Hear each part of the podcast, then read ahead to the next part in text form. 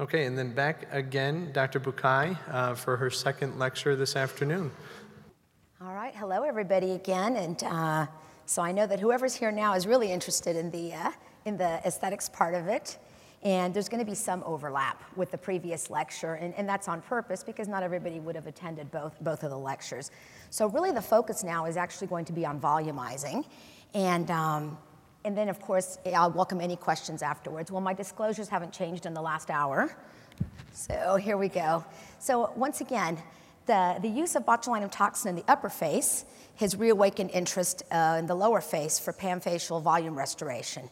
And initially, we used fillers to treat lines, but as we were discussing, it's really about restoring volume and not just treating the lines themselves, although patients do come in and ask how they can get rid of certain lines. So, and of course, I do love to combine them both as well. So thinking about what the aging face is all about, there's structural changes, there's thinning of the dermis, there's fat loss and fat redistribution. And again, I had mentioned that article by Pessa and Rohrich describing at least 9 fat compartments in the face, including in forehead in certain regions where you wouldn't even think about fat compartments. Certainly there's skeletal remodeling, and I always tell women that they can lose up to 40% of the mandible volume as they age. If people have lost 2 teeth as well and didn't have implants, that can also cause accelerated aging of the face. And so it's important to get a dental history as well. And the important thing to remember is because the face is composed of so many different types of units, structures, et cetera, it doesn't age as a homogeneous unit. It isn't evenly aging. There's some areas that age more rapidly than others. Now, in terms of, you know, taking statistics from ASAPS from 2009, non-surgical procedures accounted for 85% of all aesthetic procedures. That means that they're not going away. And if anybody's been resistant to embracing these treatments, I think it's time to lower the walls of resistance because they're not going away. And soft tissue augmentation, however, although still rapidly growing, accounts for 15% of all procedures, or roughly 1.5 million. So plenty of opportunity there. In terms of what fillers are being used, HAs comprise 1.3 million, whereas the calcium hydroxyl apatite is 118,500 roughly. And poly-L-lactic acid, although certainly getting a lot of play, is slowly increasing, and it's just around 40,000 cases, treatments. And autologous fat and polymethyl methacrylate, or PMMA, are the others. So by far and away, HAs, if you're going to start with HAs. It's easy. They have an antidote to them, so to speak, and there's nothing permanent about them. So currently available fillers in the United States include Restylane, Perlane, Restylane L, and Perlane L. It's nice, the addition of lidocaine. This is Medicis out of Scottsdale, and Juvederm Ultra, Juvederm Ultra Plus, Juvederm XC, that includes the lidocaine in it from Allergan. There's Prevelle Silk, which is Mentor. And because the concentration of HA is only 5.5 instead of 20 to 24, as is found in the other milligrams per ml, Prevelle Silk has very, very little bruising, very little swelling. And for somebody who's shy about trying a filler, this is a great starting point. It also has lidocaine in it, so it's a nice one. It's one that can really be done the same day if you want to do something around the mouth, for example. And but of course, warn the patients that it's not going to last any longer than 3 months. So for the same reason that it has about a quarter of the amount of HA in it as do the ones above it, of course, side effects are less, but duration is also less. I was actually asked a question about Hydrel. Hydrel is the name for Elevess. Elevess was around before. It's a purely cross-linked hyaluronic acid. It's 28 milligrams per ml, but the entire filler itself is cross-linked. And I worked with it a little bit, not in studies or anything like that, but was given some samples to use and used it, and it injects a lot like Juvederm. However, there have been several reports of nodules appearing 2 to 3 weeks after treatment, and that was in the first go-round as Elevess and also now with Hydrel. So I would just exert caution in using that. The pending FDA approval, most likely, you know, soon around the corner would be Belotero by Merz, and the approval is imminent. The neat thing is that it can be placed superficially without causing the Tyndall effect. So for those who have very small etched-in lines, it can certainly work for that. It's not really a volumizer as currently HA fillers, but it's great for superficial lines. I have worked with it. It injects very similar to other HAs, but you can't even feel it. There's no lumps or bumps afterwards, and there's no Tyndall effect. So I think that'll be a nice one that we can layer with our other fillers as well. Again, we have calcium hydroxyl apatite in Bioform, now Merz, after the merger, and that's known as RADIUS, and polymethyl methacrylate, PMMA, Artefill, formerly Artist Medical, now Suniva Medical, also San Diego, California. And fillers by function. You know, I'm not here to give you those horrible, horrible slides with 10,000 fillers on them, but you can also think of them of what they do. There's biostimulatory, there's replacement, and what I call support fillers. And biostimulatory fillers would stimulate collagen production, delayed results, delayed gratification. However, they tend to be longer lasting, and an example of this would be poly-L-lactic acid, or Sculptra, or you can also have calcium hydroxyl apatite RADIUS, which I mentioned in the other talk really has instant gratification as well as delayed gratification. The replacement fillers, well, they're great for immediate results, instant gratification. They do allow for spontaneity. For the patient that comes in and decides, yes, I do want to do a treatment, there's no skin testing needed as it was before. So you can treat initial visit, but technically there would be shorter lasting results. But they do make them, because they're hydrophilic, they're great for replacing volume. HAs, I've already discussed those as well. And going that way. And what I call support fillers, they don't typically add significant volume. They actually add structural support. This is where things like collagen, Cosmoderm, Cosmoplast, and Evolence, unfortunately, everything phased out and gone. Not for any problems, just I don't know if they just lost popularity or also the potential for, because they don't volumize, maybe people feel that it's certainly not worthwhile continuing them. I'm a little sad that Evolence is no longer manufactured, because I really liked it in areas where somebody was lean and needed some support, not necessarily volume. I used it off-label for tear troughs. The fact that it did not expand, did not cause any edema, but also was opaque at the same time, for me made it a wonderful product to use in the tear trough region. So I would be happy if somebody picked it up and it was back on the market again. So guiding principles of filler use. Though the face is divided into thirds, what you really want is balance and proportion in the face. You don't want to overtreat one area at the expense of another. You know, what point is it to have full, beautiful lips if the upper face looks completely haggard? So that's something. What I'd mentioned before is that youthfulness can often be defined as reflection of light from the face. And again, blurring of those boundaries. That's just the best way that I like to think of it. Just blur the boundaries. Don't, try to strive for creating that blur so that you don't know where one area ends and another one begins. You should not be able to very easily define what's the under eye, what's around the mouth, what is the cheek. It should be harder to create that distinction. And you don't want to create contrast of age within the face. Again, you want to keep that in harmony. And of course, that would also apply contrast in age from the face and then the body as well. What have we learned about in the last decade? Well, it's not about the lines. We want to shape the face and contour it. If you treat the cheeks, for example, the nasolabial folds will soften. Treating that area, the piriform fossa or the canine fossa, the piriform aperture, treating that area, which is an area that takes quite a bit of filler, you can get the lips to revert and lift without actually having to even treat much lower in the face. So hopefully I'll be able to show you that.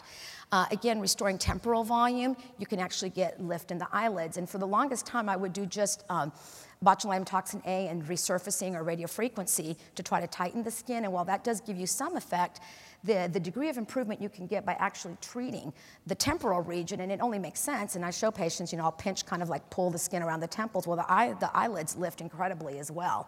So that's something to keep in mind as well.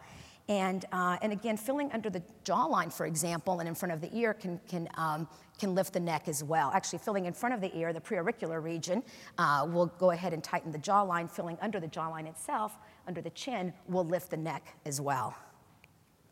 So where can they be placed? Pretty much everywhere, just using the right one in the right place. So nasolabial folds and cheeks, marionette lines, lips, perioral region, nasal dorsum. I treat quite a bit now of the nasal root. Certainly in patients that I've been treating now for 10, 15 years, and they have aged. I mean, I haven't been able to stop the bone loss. When I treat glabellar complex, for example, sometimes the results for their Botox isn't as nice, or Dysport. or maybe Xeomin down the road, isn't as nice as it used to be, where they have softening of the lines, but they feel like their nose is kind of, that the brow kind of is splayed and kind of bunched up and almost kind of compressed, and I'll try to point that out. So building up the root of the nose with a filler can be a great tool. It doesn't take very long. It's very safe to do. Temporal regions, infraorbital region. Really, and I've said it a million times, this is the trickiest area to enhance. Be very, very careful. Know what you're doing. Think of the anatomy. Work with the filler with which you feel most comfortable, and do a little bit. Maybe you'll spread it out over several sessions. Treating the chin, perimental depressions, jawline, and of course hands. A youthful face needs youthful hands. My favorite filler for doing the hands, and I know that they've sought FDA approval for this, is calcium hydroxyl apatite RADIUS, and typical volumes are 1.5 cc's injected under the skin and massaged, and it does a very nice job as well. So what do you want to consider when you are choosing a filler? Because there are so many out there, and the more fillers you do, the more you're going to realize that no one filler does it all for every patient or for what you're trying to achieve. So patient goals, what areas are you treating?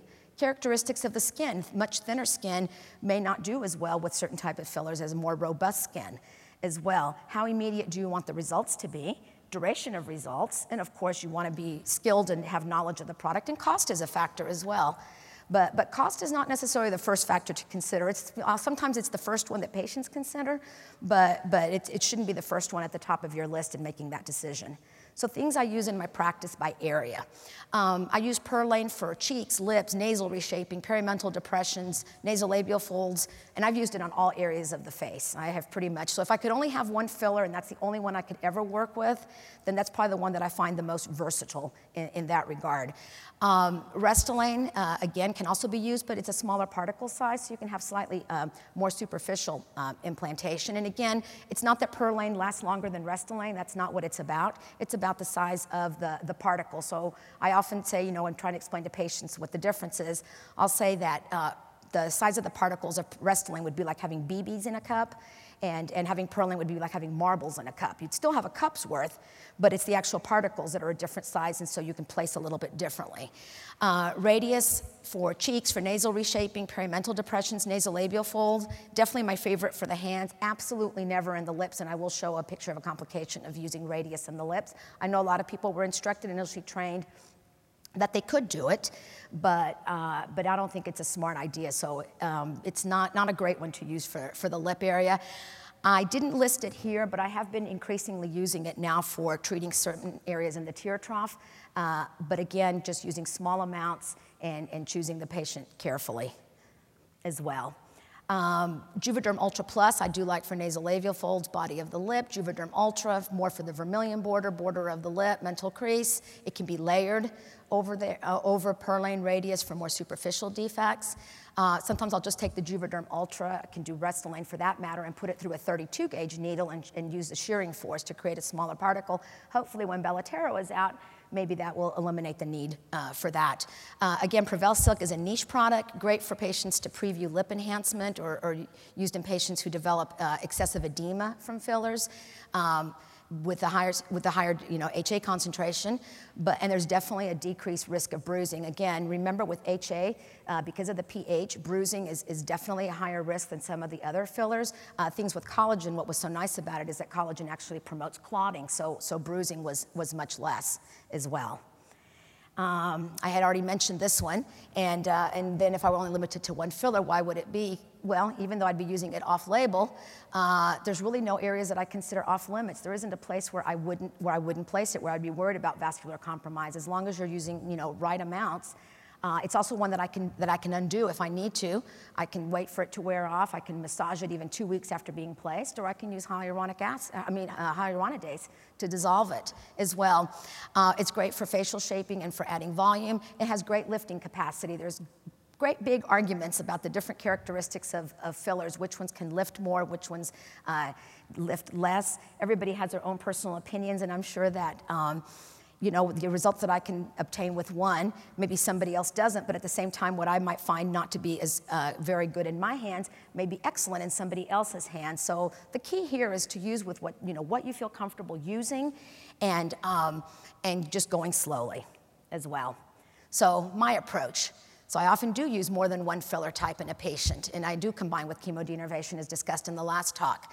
I'll use Restylane for residual frown lines, and why that instead of Perlane? I can use Perlane too, but the Restylane just injects through a 30-gauge needle or even a 32-gauge needle, so I find it better for superficial placement as well. When you're treating residual glabellar lines, though, make sure you draw back. It's an area of quite a bit of vasculature, so what you don't want is to be injecting into a blood vessel. Everybody knows the lessons of necrosis in the glabellar following injections of anything pretty much, like there. But I know plenty of people that also use Radius without any problems. I'm just not as brave.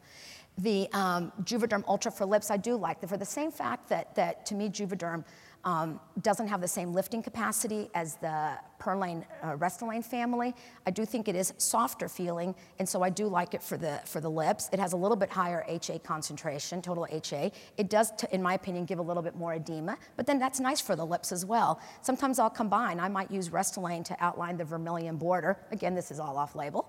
And then use, if I am going to treat the body of the lip, then I will use something like Juvederm Ultra, or it can be the Ultra Plus, but that's a lot more viscous as well. For the cheeks, I do like, for the cheeks, I like the Perlane or Radius, but I might combine it with Sculptra for longer lasting. And I was asked earlier if I will, combine them at the same visit. I actually will do them at the same visit. I might place some Sculptra, and I'm saying that because I don't have another poly-L-lactic acid to use. I know we should be using generic names, but Sculptra's faster. And so I'll use Sculptra for placement more deeply and for delayed gratification, but at the same time, I'll go ahead and layer something over it. And the planes of injection are a little bit different as well. Pain management, that's an important thing. Sometimes people don't want to do fillers or patients don't want to have fillers because they've heard that it really, really hurts. Well, now with the addition of, or the inclusion of lidocaine in our HA fillers, almost all of them come with lidocaine now. You can choose to use it or not use it. But, and then of course, there is FDA approval for Radius to be mixed with lidocaine prior to injection, and they're kind enough, Merz is kind enough to supply us with a connector and a syringe to do that mixing just beforehand. In terms of, and again, pain is subjective, somebody can tell you that something hurts and you have no way to refute that. And it's much more important that a patient be comfortable so they'll come back for a repeat treatment as well.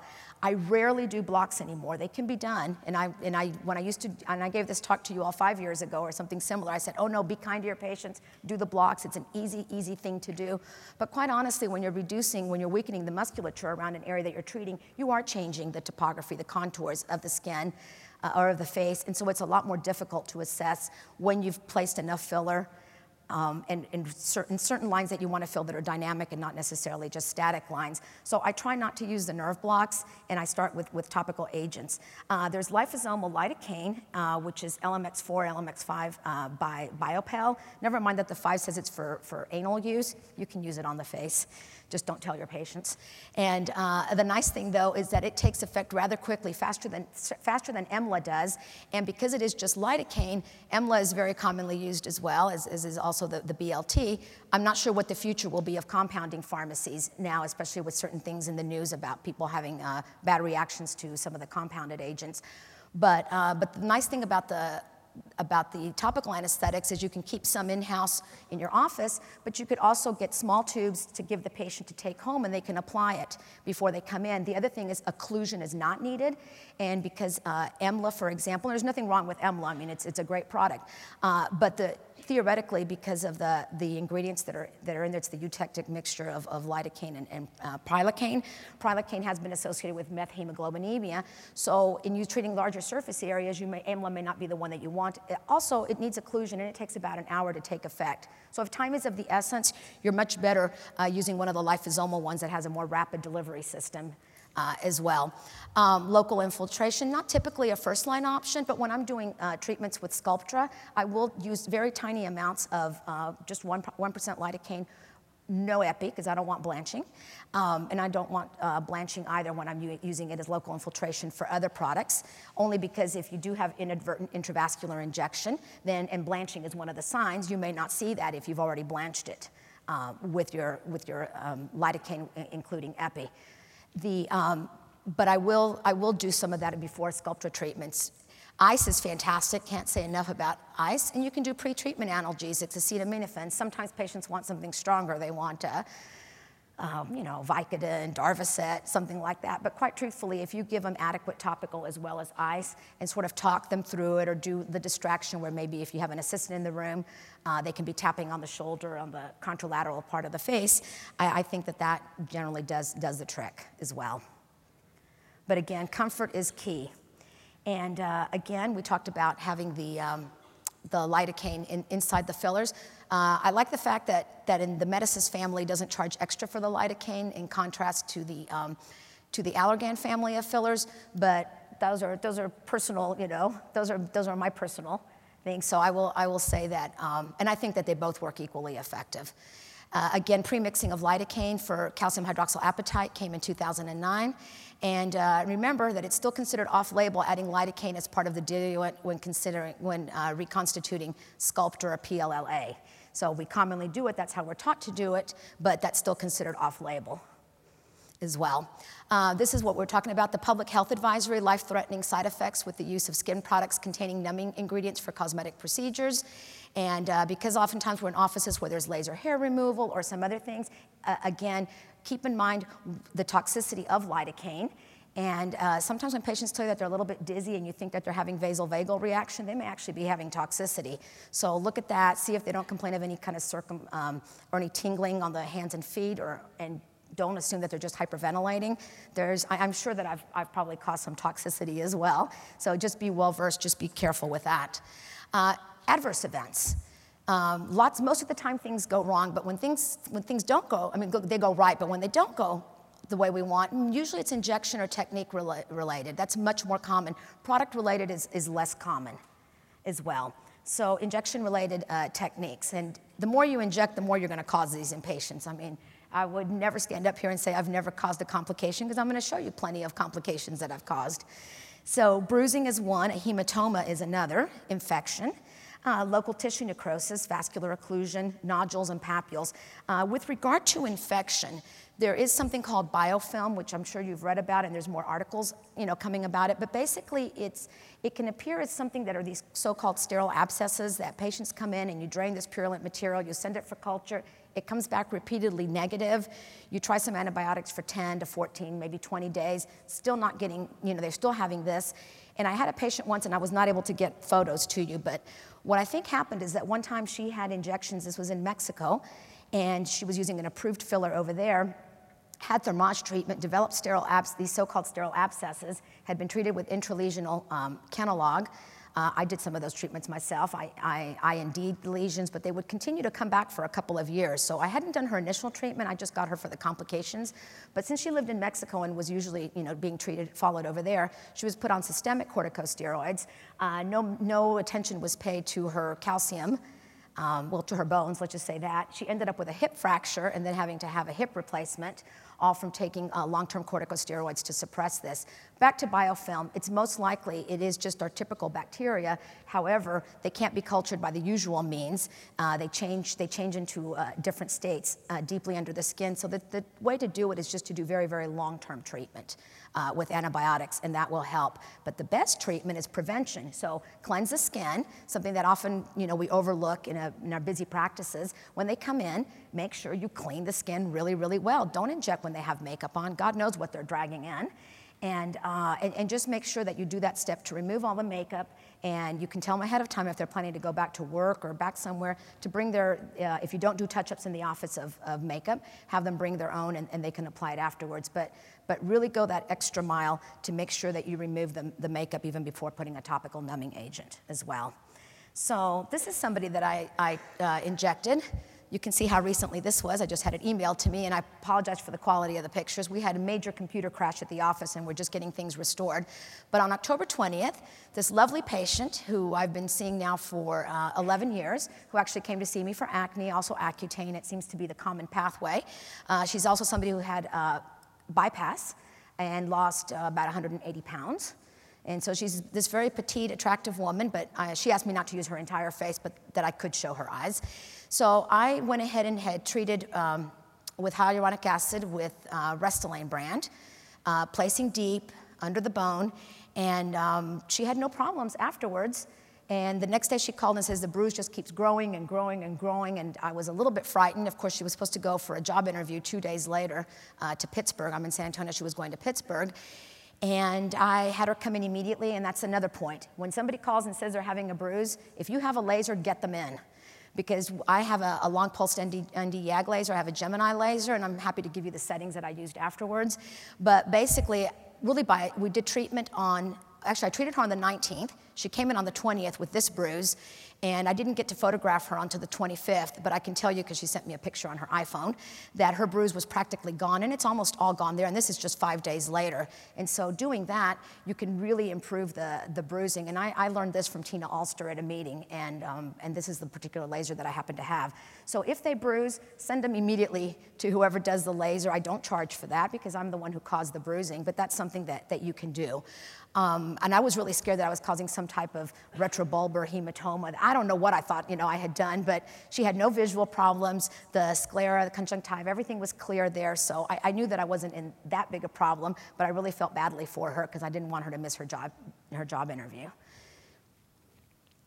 This patient, I did not do her initial treatment, and I apologize for the quality of this picture. That's a black background, but most of the time when I'm photographing somebody in the office, I'm not thinking that I'll actually be using their pictures for a presentation, but now I'm gonna, like I said before, invest in better equipment and more standardized so that any picture can be used with the patient's consent. So this is a patient who had had Restylane injections for her lip for many years with absolutely no problem. And then her usual treating physician was out of town, so she went to somebody else. And she went to a MediSpa, saw an ER physician who does have a good practice. I'm not going to say she doesn't, but decided that calcium hydroxyapatite would be longer lasting, and so proceeded to inject 1.3 cc's into just the upper lip alone. And again, this patient, for privacy, asked me not to use the front view of her face, so I'm restricted only to these views. And while that may not look like it's very much swelling, trust me, it was this huge kind of duckbill, and she happens to work in a large company and is head of human resources, so it was a bit of a trouble for her to go to work and show her face. So the lips were rock hard. There wasn't, I couldn't use hyaluronidase there because she came to me and says, oh, you can use that enzyme. I said, no, I can't, because these are calcium particles along with a different type of filler. So she started to come in May, and actually I have great follow-ups in June, but that's not what was emailed to me. But I basically did 2 sessions of intralesional Kenalog, and for those who are gonna ask me where I injected, I actually injected just above the vermilion and just a tiny bit into the body of the lips. I mean, the lips just felt rock hard. I can't even explain. They were just stiff and rock hard. So I used a total of 1 cc of 3 mg/mL, like what you would use maybe to inject an acne cyst, and threaded it. I mean, I didn't know exactly how to approach this, but I went ahead and did like a linear threading to sort of disperse it. Had her massage it, and come back in 2 weeks, and we did this for 3 times, and it was completely gone. So this is, and it came back. So the key points here is that now her projection above her lower lip is much, much less, but you can also see from the curvature in this direction that she's got a little bit, she still has a nice curve, but she doesn't have that exaggerated, almost little, like a U under there. It shouldn't be quite this big, and especially not for the particular patient's age where she's closer to 50. She's not a 20-year-old. So that's something that you can do. And I'm not sure why it worked. Maybe what she was having was excessive inflammation and edema, and that's all I did. But I prefer not to use oral corticosteroids when possible, and try to treat locally as well. I have had other patients that had the calcium hydroxyapatite used in their tear troughs, and I was trying to get this picture for you. But basically, it gives like a salmon, kind of orangey salmon discoloration in the area. And for that, I've actually used Fraxel Restore Laser, the erbium-doped Fraxel. And I can give you settings on that afterwards as well. And that's worked very nicely. Product related, there can be allergic reactions, foreign body granulomas, and to some extent edema, because again, hyaluronic acid can hold 1,000 times its weight in water. Therefore, HA fillers do tend to cause more edema due to the nature of the product, and again, more bruising due to the nature of their pH as well. And so is it a nodule or is it a granulomatous reaction? Just to throw a little dermatology into it. Well, nodules can occur with any fillers. They usually appear by 2 weeks. They're localized, stable, and persist until they are absorbed, excised, or treated, and it's technique related, all right? So if you feel these nodules. Granulomas, on the other hand, are usually aggressive inflammatory response, can occur months to years post-treatment, can appear in all treated areas, and may respond to intralesional corticosteroid injections, assuming that this isn't a case of biofilm. So it gets a little bit tricky there as well. And again, potential complications, unrealistic patient expectations.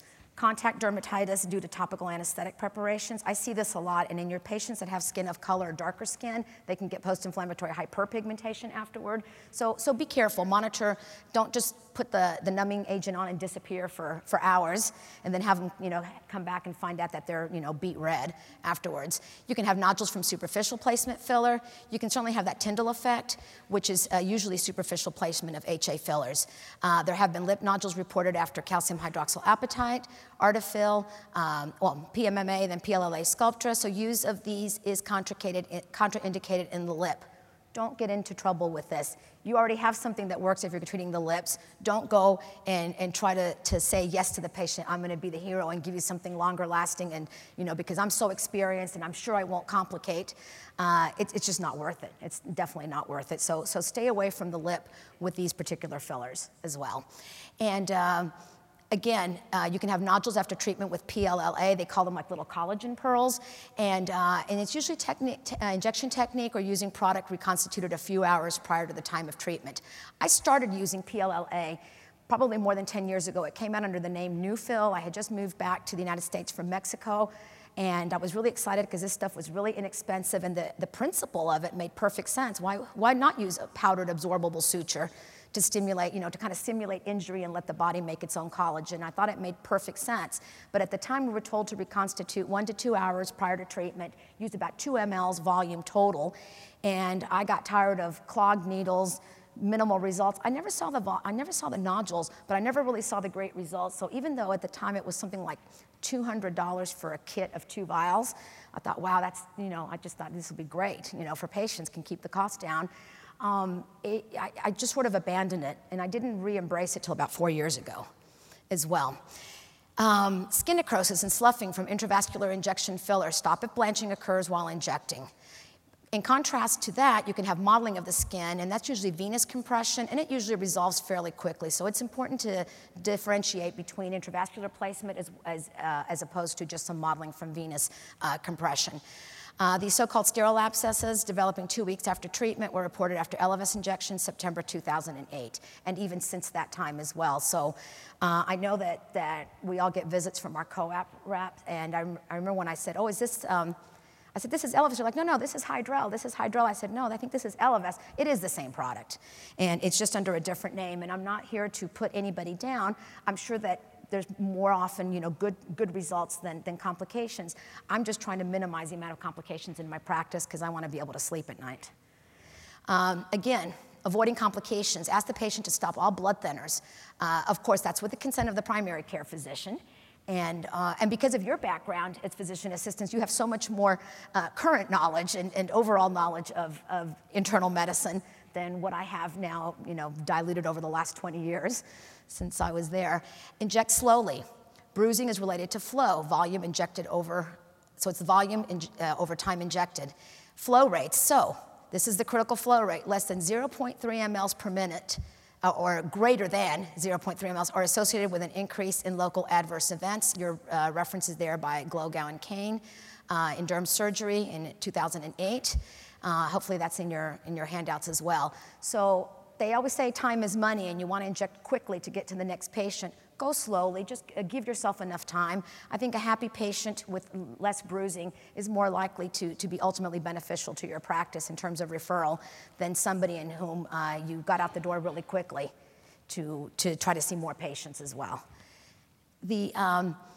So avoiding and managing complications. Visible product due to superficial placement. Well, just massage or remove the product by aspiration, incision and drainage, or use hyaluronidase if HA was used. In terms of infection, you want to prevent. Cleanse and prep the skin, remove makeup. Avoid the use of chlorhexidine near the eye because of the risk of keratitis. Prophylaxis with antiviral agents with a history of herpes viral infections. This gets overlooked so many times. If you're doing extensive injections, even if it's not around the mouth, it's probably not a bad idea to prophylax because sometimes people get cutaneous herpes simplex, and it's not necessarily labialis. It can be somewhere else, and it can be a recurring. It can be a recurring thing. So it's important to get that history.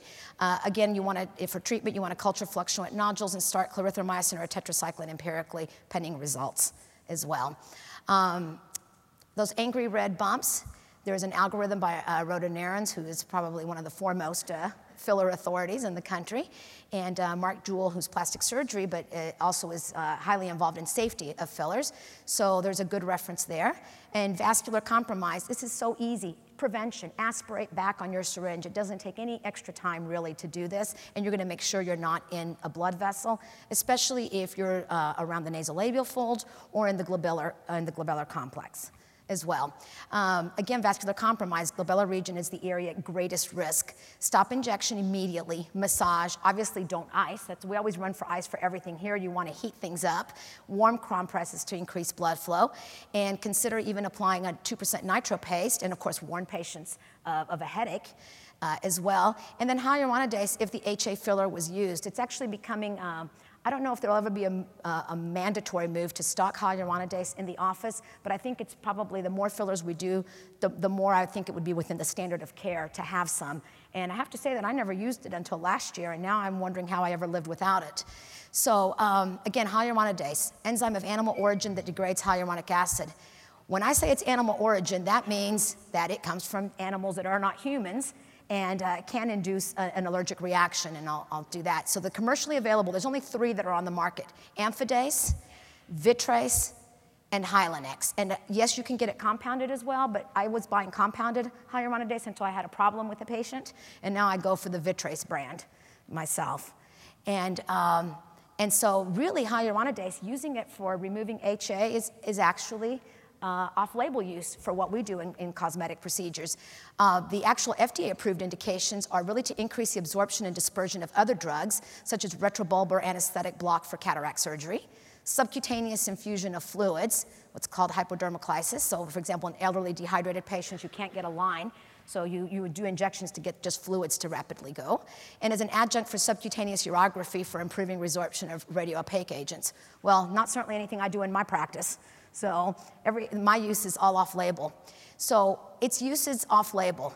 And I'm not going to cover dosing in this lecture. I did put a reference for dosing, but it's very individualized. But you do have to do skin testing for all three patients. I had fabulous photographs of a patient that I've been treating for years, and then her allergic reaction to hyaluronidase. Unfortunately, she's withdrawn consent for use of her photographs, and so I can't use them. But they're actually pretty, it's a lecture that was complications from treating complications.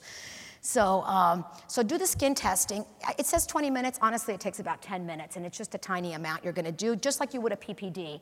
And it's very, very clearly marked on the package. History of bee sting allergies, and because hyaluronidase is actually found in bee sting venom, and a positive hypersensitivity reaction would be absolute contraindications. Also, if you use it and you find that you're not getting a great response, find out what the patient's taking, because epinephrine, benzodiazepines, heparin, phenytoin, and furosemide are incompatible with hyaluronidase. Drugs that may decrease efficacy are antihistamines, and my lord, in San Antonio, there's tons of people on antihistamines, and so those are things to look for, but salicylates, cortisone, and estrogens could decrease the efficacy of this as well. And there's the references as well. This is from Dermatologic Surgery, 2010, volume 36, pages 1071 to 1077. But that's a great review article that just came out over the summer as well. Avoiding problems in the periorbital region. I mentioned it this morning.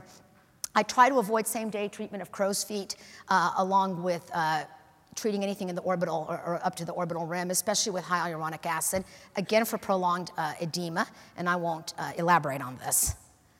So in terms of tips for optimal outcomes, you want medical and cosmetic history, patient goals and expectations, photographs, at rest and animating, really important to get those animating photos. Treatment plan is individualized. Have a great knowledge of your products. And again, the best way to manage a complication is by prevention, and by all means, follow up your patients. I just sort of say I make it a mandatory visit. I say if you don't come for your mandatory follow-up, you may not get what you want. Now here comes the fun part, the case studies. So, this is a patient. This is her before and her after. I didn't do anything to her lips. This was really just back, this is back from 2003. All we had was Restylane. So treating the nasolabial folds, I didn't realize I was treating something by name, the piriform fossa in this area. I did also treat the lines in her because she had a nice full face and those lines were there. But it changes the position of the lips. The lips kind of start to kind of cave in and sort of go into the face. People always say their lips are collapsing and sort of hiding in. As soon as you restore volume in this area, the lips come right back out again. So that's something to keep in mind there. This is a patient I treated back in 2005. She happens to be a cardiologist, and all I used for her, again, I didn't have Perlane at the time, so I used Restylane, and that's the only thing I had available. And I used it to treat the temporal atrophy. And she probably could have still used some more, but the injection is placed deeply. There's nothing that vital that resides in this area, and the temple often extends 3 to 4 milliliters even back behind the hairline. So make sure you're injecting enough volume in there as well. Lower face, this is a patient who's in her 70s, and I actually did a combination. To say that I only did filler would be cheating, but I had done before. Prior to this photograph, she had some resurfacing done, but even at the same time, although her lines were better and I had done CO2 resurfacing, she still needed volume, so marionette lines, again, those lips that sort of curve in like they're disappearing. And you can see she has overall volume loss. So for her, again, because of the timing, it was Restylane in the lower face. And this is for lip augmentation. This is a patient, again, this would be considered off-label, and she had very, very tiny lips, but I also noticed that she didn't have much by way of filtral columns. So what I did for her was, again, using Restylane to treat the filtral columns, and you want to come down, you know, where it starts, and just medially to the cupid's bow. It's hard to keep this thing still from far away, but not on the outside of it, but that will just come right back down and plump in. And then what I did was I did a tiny bit of filler coming in from just above the lip, injecting medially to this little pillow, and likewise coming in the other way. You don't want to create like a sausage all the way across. You want to respect the regions of the lip, so I typically will do, if I'm going to do a lip enhancement, I'll do a little bit here, a little bit here, a little bit here, and a little bit there, going toward the midline, but trying not to cross the midline to avoid that sausage mouth. I showed you her picture, so in the essence of time, I'm going to skip through that one. But again, this was the one where we had done a combination of hyaluronic acid, 4 syringes at the first treatment for the upper face, followed on her second treatment about a month after the first one for calcium hydroxyapatite in the lower face as well, 1.3 cc's to each one. I happen to like calcium hydroxyapatite, especially when I'm treating the jawline, because I can place it right above the bone, and I think it gives a really nice contour to the face as well. This is going to be a tough one to appreciate because of the 2 different colored backgrounds, but this is a patient who doesn't like her nose. Again, she asked me not to show her front view, and it's kind of hard to appreciate what was done, especially in this picture, the before and the after, because I also treated her so-called smile lines as well. But what happened with the nose is she has a nose that tips up too much, and she also doesn't have as much curvature going toward the lips. So without actually touching her lips, you can see that by treating this region over here, that piriform aperture, it gives a little bit more tilting to the lips. I know that they're not exactly the same angle, but take my word on this one. And in front-wise, she actually has too much of a dip here, so I did just a little bit of the hyaluronic acid to give a little bit smoother contour to the face as well. And actually some was done on the nasal tip here, which is a little bit flat and shorter, and to try to give her a little bit more smoothing on the tip. And I don't have any problems with necrosis or anything like that, even using hyaluronic acid with lidocaine contained in it. This patient, they just emailed me the photographs, and I apologize. Once again, this was taken in front of, with the light behind her instead of the light toward her. But she's a patient that I've treated for many years with botulinum toxin type A. And she was moving to Florida, so we had actually planned, she didn't like all these little lines and crinkling and on the cheeks, and this is a scar from a childhood accident. So what she had wanted me to do, notice the crease in her earlobes as well, she had wanted to do Fraxel. We were actually gonna do the Fraxel repair, the CO2 Fraxel, but then she was gonna moving to Florida, wasn't gonna stay out of the sun. So I had thought, well, you know what, she needs massive amounts of volume. And I still had time to do the poly-L-lactic acid on her. So I went ahead and did 2 vials, 1 on each side. The reconstitution was 6 mLs of sterile water with 2 mLs of 1% lidocaine, again, off-label. And injections were placed. Some of them were more superficial, but quite a few of them were just deeper. I went toward I treated this preauricular area, and I guess some of it diffused into the earlobe itself, because they got plumper as well. But what you'll notice is, and I'm sorry again for the light, but notice how the lip looks like an older lip. It's kind of convex as it faces outward. And without touching her lips at all, you now start to get that nice kind of convexity and that little ski slope jump as well. She still has some nasolabial fold that's visible, but even children have those as well, so you're not trying to efface those. And this is another view. Maybe it's a little bit better with the lighting. Again, that lip that sort of drops down, as well as now the lip that tilts in this direction. But we got rid of quite a few of her lines and got more definition of the jawline as well. You can see here, you can see there, no Botox or Dysport was done on that day. Only the Sculptra was done that day. She didn't even notice the difference, except her husband told her she looked better, but when she saw her photographs, because I guess it was subtle, she was extremely, extremely pleased. I've since gone on to do 2 more treatments on her. So I typically will do 2 vials, 3 sessions, spaced 3 to 4 weeks apart, but it varies by patient as well, and this was panfacial volume. And I had some tear trough pictures that I was not able to integrate into the presentation, so thank you very much, and I'll take any questions.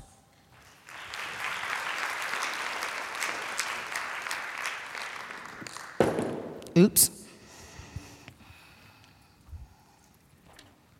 If you have a non-technique-related adverse event, so an allergic problem or an intolerance or something, and you layered the fillers, can you determine which caused the problem, or do you have to eliminate those for future use? That's a fantastic question, and that is one of the dangers of layering, and maybe you won't layer in the same visit, but it would be harder to tell. However, sometimes when you layer, you might have treated more than one region of the face. So if you see more of a problem in one area, although technically an allergic reaction, if it were a systemic one, it would be everywhere.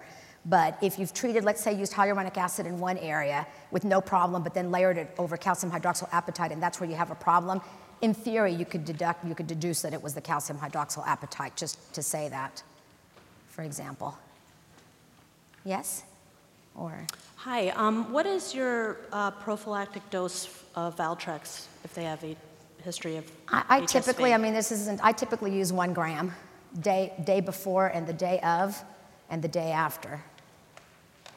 And the lysosomal lidocaine? Yes. Do you use the LMX4? Is that what you prefer? I think LMX4 is what I typically use, because that I can get to the patient.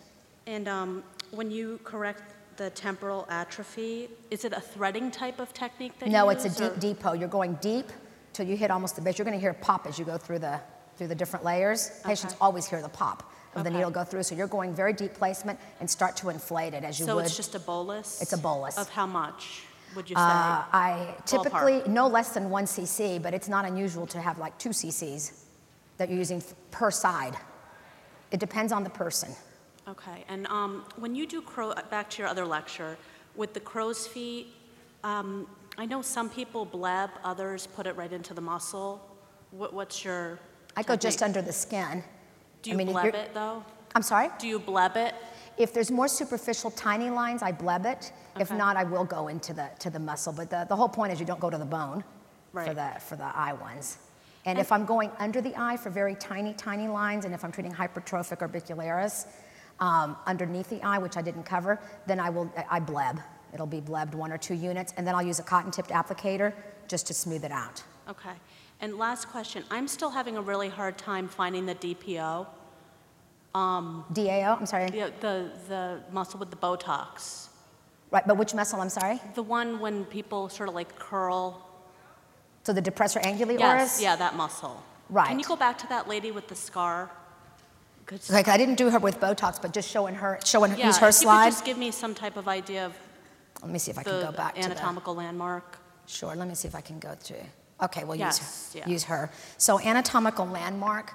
In her. Now, you know she has volume last. You see the sagging under her chin, so it's not even going to be worth her money or your time to probably put much in here since she has so much extra skin there. But if you were going to do it, I would just follow. You can do it this way. You can kind of follow nasolabial fold to the corners of the mouth this way and go right behind over here on the bone.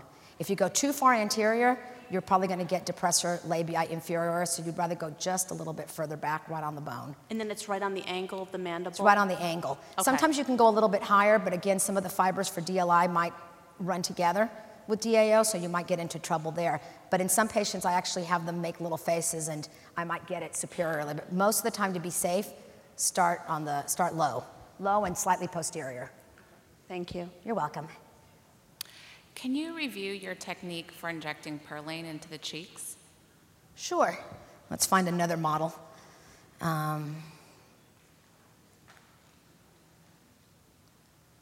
We'll use her as well. Basically, what I do is it's actually easier to do with somebody, live in front of me. But generally speaking, you kind of find like where that sweet spot is. And talking about all these fat compartments in the face, I usually just use my finger or a cotton-tipped applicator and push on different regions. And when I see the most amount of lift that happens, I go in straight and inject a bolus, fairly deeply under there, and start watching the cheek inflate. After that, I might come more superficially and blend it with other areas of the face as well, and kind of going more laterally. And again, with blurring is, with her, she's got prominent zygomatic arches. So what we did is bolused and then went over and then layered over it to sort of create that continuity from cheek toward, as you're actually going toward the temple and the eyes. So again, so you don't just cause a blob here. But typically speaking, you don't want to inject only anterior without taking care of the lateral one, or it looks like they have little apples or plums or something on the front of the face. You want to make sure that you kind of get the cheeks are kind of this oval. But when you're in the right place, you'll watch the face inflate, and a lot of times you'll even see like the infraorbital region improve. Again, these tear troughs or the oculomalar crease, it'll start to blur out as well without actually even having to go in there and inject. But that's basically the technique, is that it's a deep placement. It's not superficial. Great, thank you. You're welcome. What size? Whatever it takes for that individual patient. I told y'all I wasn't good at estimating amounts, but it's not unusual to use 1 mL per side. Some people do small boluses and then massage them and bring them together. There's a lot of people that like to do these little smaller boluses, but I don't do so much linear threading or fanning. Fanning, of course, increases the risk of bruising. I don't even fan in this area. What I like to do for treating the nasolabial fold is I come in laterally and I go deep this way, and I actually go under the line and aspirate, make sure you're not in there, and go fairly close to that alar groove there, and start again just slowly, bolusing very slowly. And as you can watch that line, or start to efface a little bit. You also watch the lips start to come up as well. Do you all know what these lines are? What's actually anatomically what those are? What are those two lines that are right there that she's complaining? What are those lines? Anybody can answer. Oral commissures. I'm sorry? Oral commissures, is that what you're? No. What is it made of? What are those things made of? What are those? What is actually? What is demarcating this line? That's actually orbicularis oris. That's how thin she is. That's actually her muscle right there, and she has complete loss of fat, everything. So that, to the edge that line is, that's actually her muscle right there. Okay. So one of the problems, this is to point out a problem. Sometimes when people are trying to treat oral commissures, they're actually injecting sometimes into the muscle there, or into some of the buccal fat pads, of which she doesn't have. So just make sure that you see what the actual cause is, so that you don't create this kind of chipmunk look, or these little bulges, or these little folds in this area that don't seem to get better no matter what treatment you do. But so that's orbicularis oris right there, all the way around the mouth.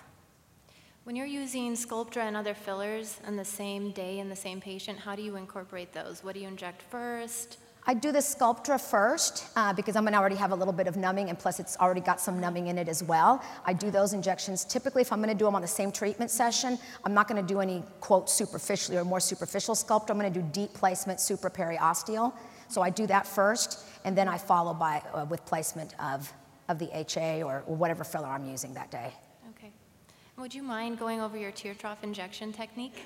By my what, I'm sorry? Would you mind going over your tear trough injection technique? No, I don't mind at all going over it, and I wish I had. I really wanted the slides that I was trying to get my office to send between lectures. But what I normally do is I'll put a tiny bit, some topical numbing, and then I'll do a little bit of infiltration with plain lidocaine, and then I go straight in, go in at a 90-degree angle into the skin, hit bottom as much as I can, and then walk the needle up, palpate the orbital rim, And the orbital rim itself is going to be a grooved surface at the edge, so you'll feel it.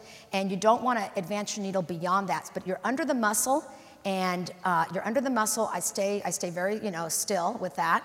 And sometimes I'll thread if I'm under the muscle. I might come in a little bit more laterally this way. It all depends on the person's structure as well and what their tear trough or crease is like. But the key is that it's slow, and you can always add to it. And remember, the HAs are probably going to get a little bit fuller rather than not full. And as long as you're under the muscle, you're not going to have any problem in terms of creating a Tyndall effect or anything like that. Just remember that too much filler can also obstruct just lymphatic drainage as well. So just a little bit, but I come up in this way, and in no cases do you want to go toward and actually inject the orbit itself. You want to stay below the bone, so palpate, because it's amazing what variation there is. And some people have their orbital rim very, very close to the lower lid margin. Others have them well down, advancing toward the cheek. So if you're not palpating for that orbital rim, you're missing out on how to really get the tear troughs to look good. You're not really trying to treat just the line itself. Again, it goes back to the underlying cause, and you have a separation of fat compartments along with bony loss. The actual orbital rim itself recedes, just like gums can recede, that bone also recedes, so the eye socket grows with age. And so your older patients, it's not unusual to find that orbital rim to be further down from the lid margin. Question. Do you feel comfortable injecting any pregnant patients with fillers? Or I'm sorry? Pregnant or lactating patients? Well, technically fillers? You're not supposed to. Again, like has happened to me with neuromodulators, I have done it before, but I try not to. For example, patients tend to have some edema anyway while they're pregnant. So let's say it were safe, you may not be getting a complete view of what's going on. Have I injected nursing mothers? Again, inadvertently, I try to get as good a history of it. I probably might break my rule a little tiny bit if I'm doing something locally. But really online, if you're really following the product insert, you theoretically should not inject pregnant or nursing. Same thing with lactation too for Botox, would you say? Same thing. Same thing. Okay. Same thing. They can wait.